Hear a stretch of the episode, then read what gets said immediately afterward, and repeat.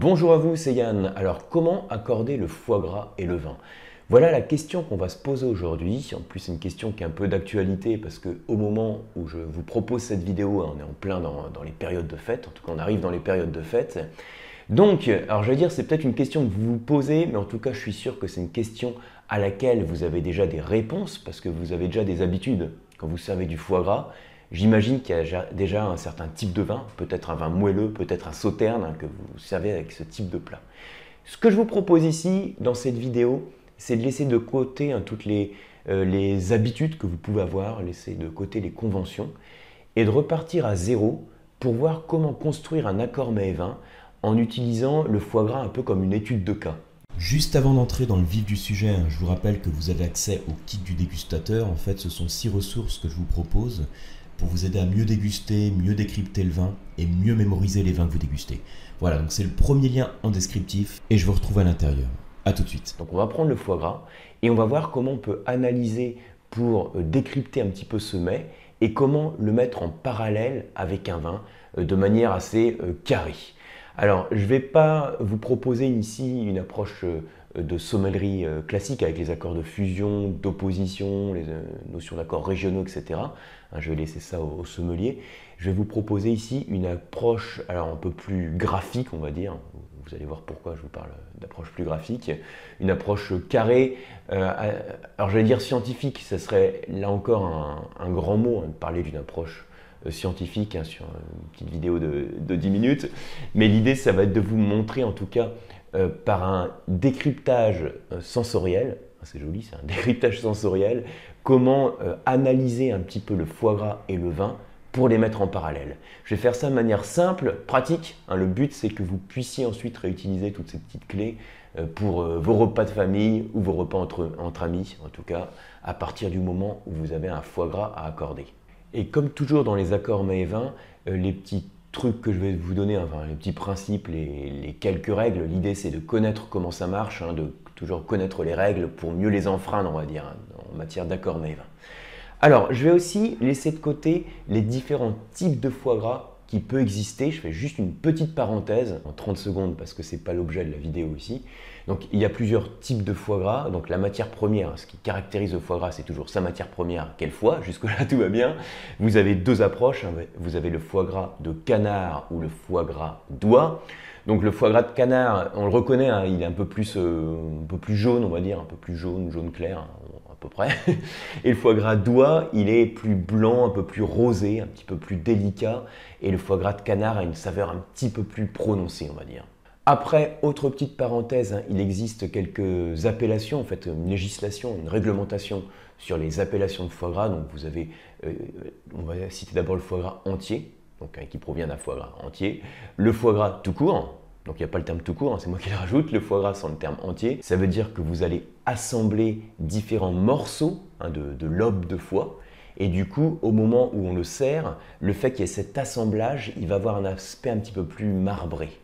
Et ensuite, vous avez ce qu'on appelle le bloc de foie gras. Donc là, l'idée, c'est qu'on va prendre des morceaux, on va prendre des lobes de foie et on va en quelque sorte les reconstituer hein, pour faire ce bloc. Mais voilà, ici, quelle que soit la matière première, un canard ou oie, quelle que soit l'appellation, euh, je prends au sens large du terme le foie gras et on va voir comment on peut raisonner pour faire notre accord mets. La première règle, la plus importante, celle de laquelle je parle régulièrement dès que je parle d'accord mets sur cette chaîne, c'est la règle des intensités. C'est-à-dire que tous les mets du monde on peut les classer de mille manières, mais il y a une manière aussi qui consiste à les classer selon leur puissance. Il y a des mecs qui sont plutôt légers et d'autres qui sont plutôt forts. Donc je vous ai refait ce petit graphe que j'ai déjà proposé à d'autres reprises. Euh, on voit ici, en fait, là c'est moi qui ai rajouté ces termes, hein, euh, des mecs qui sont plutôt légers, moyens ou puissants. Et ensuite, on peut rajouter une terminologie. Ici, j'ai mis assez léger ou prononcé. Ce sont différents termes et là, on va classer les mets. Alors, les mets sont jamais associés directement à un, niveau d'intensité. Hein.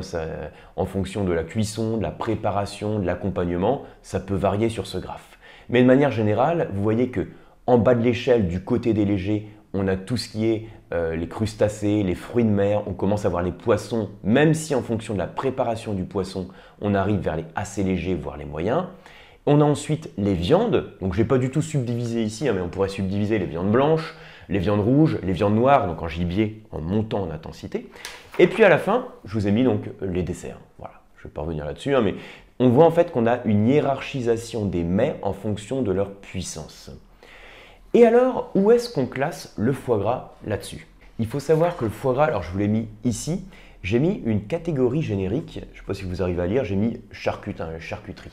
Alors, euh, ça va peut-être déplaire aux, puristes hein, de la charcuterie, puisque de manière générale, quand on parle de charcuterie, on fait quand même plutôt référence à de la viande de porc. Mais au sens large du terme, la charcuterie, c'est une préparation alimentaire à base de viande, à base de viande, à base d'abat.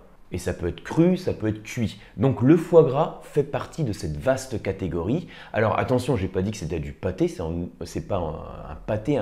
par définition, un pâté, c'est un mélange qu'on va faire. Donc c'est un mélange entre euh, bah, la, viande, entre des herbes, des épices, euh, qu'est-ce qu'on peut mettre d'autre, de l'alcool, etc. Alors que si je prends mon foie gras entier dont je parlais, par exemple, ou bloc, hein, euh, j'ai que le foie gras avec un assaisonnement. Donc je ne suis pas un pâté à proprement parler, mais je suis sur la charcuterie.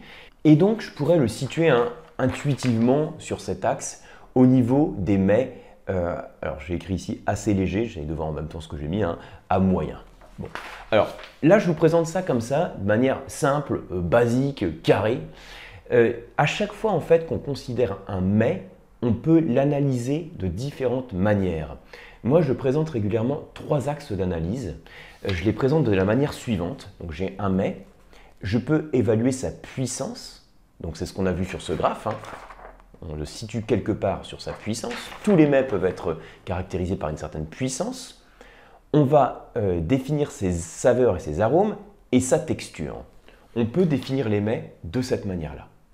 Alors, on va faire l'exercice ensemble. Imaginez, on a du foie gras qu'on sert au cours du repas. Et on a un foie gras nature pour commencer. Donc hein, je ne mets pas de confiture, je ne mets pas de poivre, rien du tout. J'ai mon foie gras nature. Quand je veux l'analyser suivant ces trois axes, j'ai dit que je suis dans la grande catégorie des charcuteries.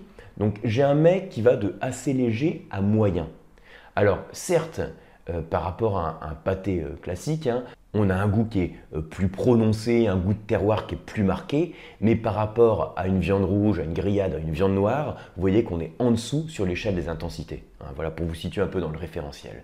Donc, par contre, en termes de saveur et d'arôme, je vous ai dit une saveur euh, assez prononcée, on a généralement des notes finement salées, on va dire. Alors, amertume, normalement, on ne doit pas en avoir hein, si c'est bien euh, dénervé, il n'y a, pas d'amertume et on va avoir ensuite une texture fondante. C'est-à-dire que quand je prends mes trois pôles d'analyse, j'ai parlé de la puissance, hein, d'assez léger à moyen, j'ai parlé des saveurs arômes, donc ce goût assez prononcé, un finement salé, et puis une texture fondante. Donc maintenant, je reprends mon graphe des intensités, j'ai situé mon foie gras nature, et je le mets en parallèle avec l'échelle d'intensité des vins.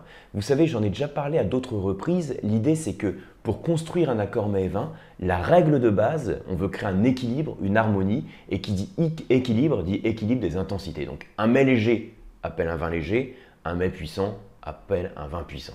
c'est aussi simple que ça. Donc ça veut dire que si je mets en correspondance euh, mon foie gras, je vais le mettre en correspondance. Alors ici j'aurai des blancs secs, un vif, des blancs un peu plus gras, des rouges légers, des rouges puissants et des vins moelleux. Vous voyez un petit peu l'idée. Hein donc blanc, rouge, sucre, pour faire simple.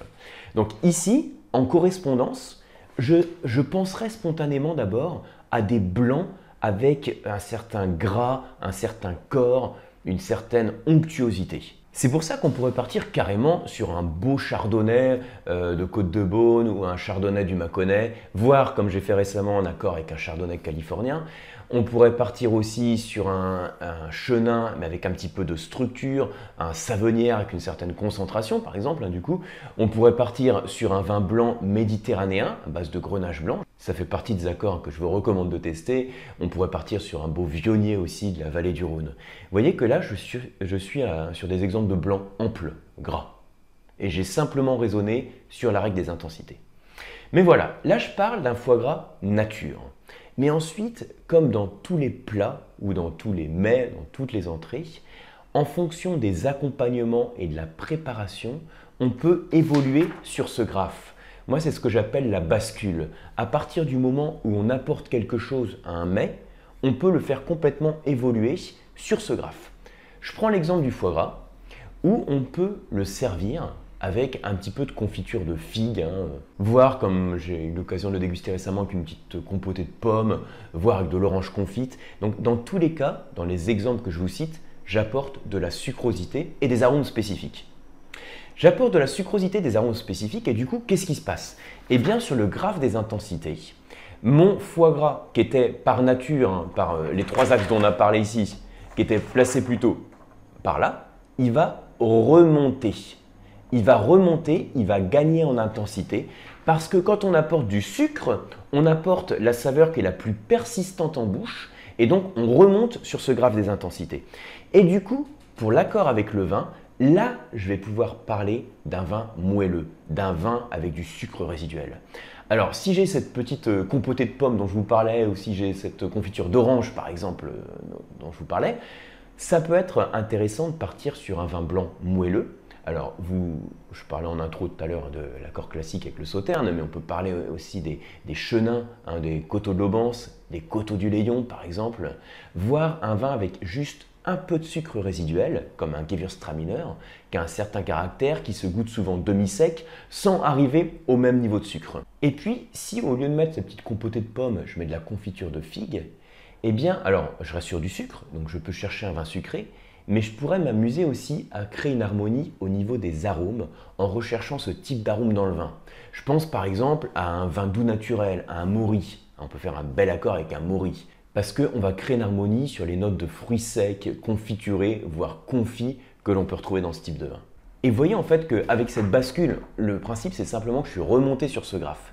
On pourrait créer la bascule d'une autre manière et puis votre foie gras nature, bah, au lieu de mettre votre petite confiture dessus, vous mettez un peu de gros sel et puis un tour de moulin de poivre là-dessus. Du coup, là qu'est-ce qui va se passer? Si j'étais passé avec la confiture par ici, là je redescends. Je redescends, mais ce côté poivré, épicé, lui apporte aussi du caractère et je peux rechercher dans ce cas-là un vin rouge. Alors, il faut pas que le vin rouge soit trop fort. Hein. On n'est quand même pas au niveau des, prononcés. Il ne faut pas qu'il soit trop fort, c'est-à-dire faut pas qu'il soit trop tannique, si vous voulez. Il faut qu'il ait les tanins plutôt fins. Mais on peut créer une harmonie avec ces notes poivrées. Alors, comment on crée une harmonie avec les notes poivrées? Eh bien, on peut rechercher des notes de poivre dans le vin. Ou bien, on peut chercher des notes qui se marient avec ce côté épicé. Donc il y avait le chercheur hein, François Chartier qui avait fait euh, des travaux un peu sur les mariages qu'on peut faire entre les différents arômes. Et euh, avec des notes épicées, on pourrait aussi chercher ce côté un petit peu grillé, toasté, qui est apporté par un élevage en fût. Donc en gros, qu'est-ce que ça veut dire? Je pourrais partir sur un vin, alors si je recherche les notes épicées qu'on a dans le vin, mais pas trop de tanin, on peut partir sur un beau grenache méditerranéen parce qu'on n'a pas un vin qui aura une forte structure tannique, mais qui pourra avoir ce type d'arômes qui vont faire un beau mariage avec les notes poivrées qu'on a ajoutées sur notre foie gras. Ou bien, je pourrais partir sur un vin qui a fait un élevage en fût. On peut aller sur le sud-ouest, un vin de Cahors, un vin du Bordelais avec un élevage en fût. Alors attention, évitons les tanins. Souvenez-vous, hein, on n'est pas non plus ici, il faut éviter les tanins.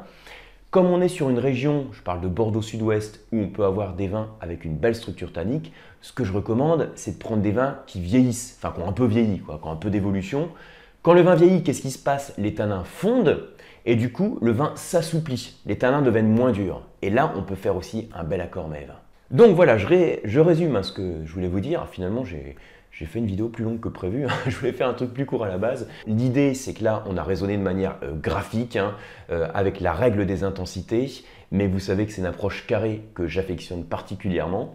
Donc on a vu que notre foie gras, on pouvait l'analyser comme tous les mets autour de trois axes, sa texture, ses saveurs arômes et sa puissance. Et comme toute charcuterie entre guillemets, hein, eh bien, il va être euh, associé déjà à un blanc assez ample, gras. Je vous ai cité quelques exemples, hein, des cépages chardonnay, des vionniers, euh, des blancs méditerranéens par exemple.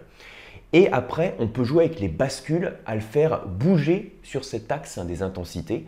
Donc les bascules en apportant des pointes de sucrosité, hein, les confitures de, figues, euh, les chutneys de, mangue, qu'est-ce qu'on peut avoir d'autre les, compotés de, pommes par exemple.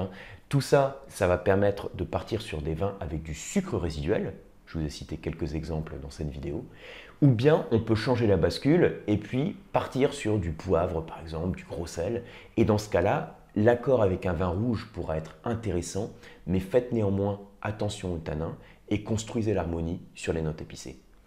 Voilà pour cette étude de cas, j'espère que ça vous a plu, que ça vous a permis de mieux comprendre que finalement il y a plein de façons d'accorder le vin le foie gras, comme toujours il y a plein de façons.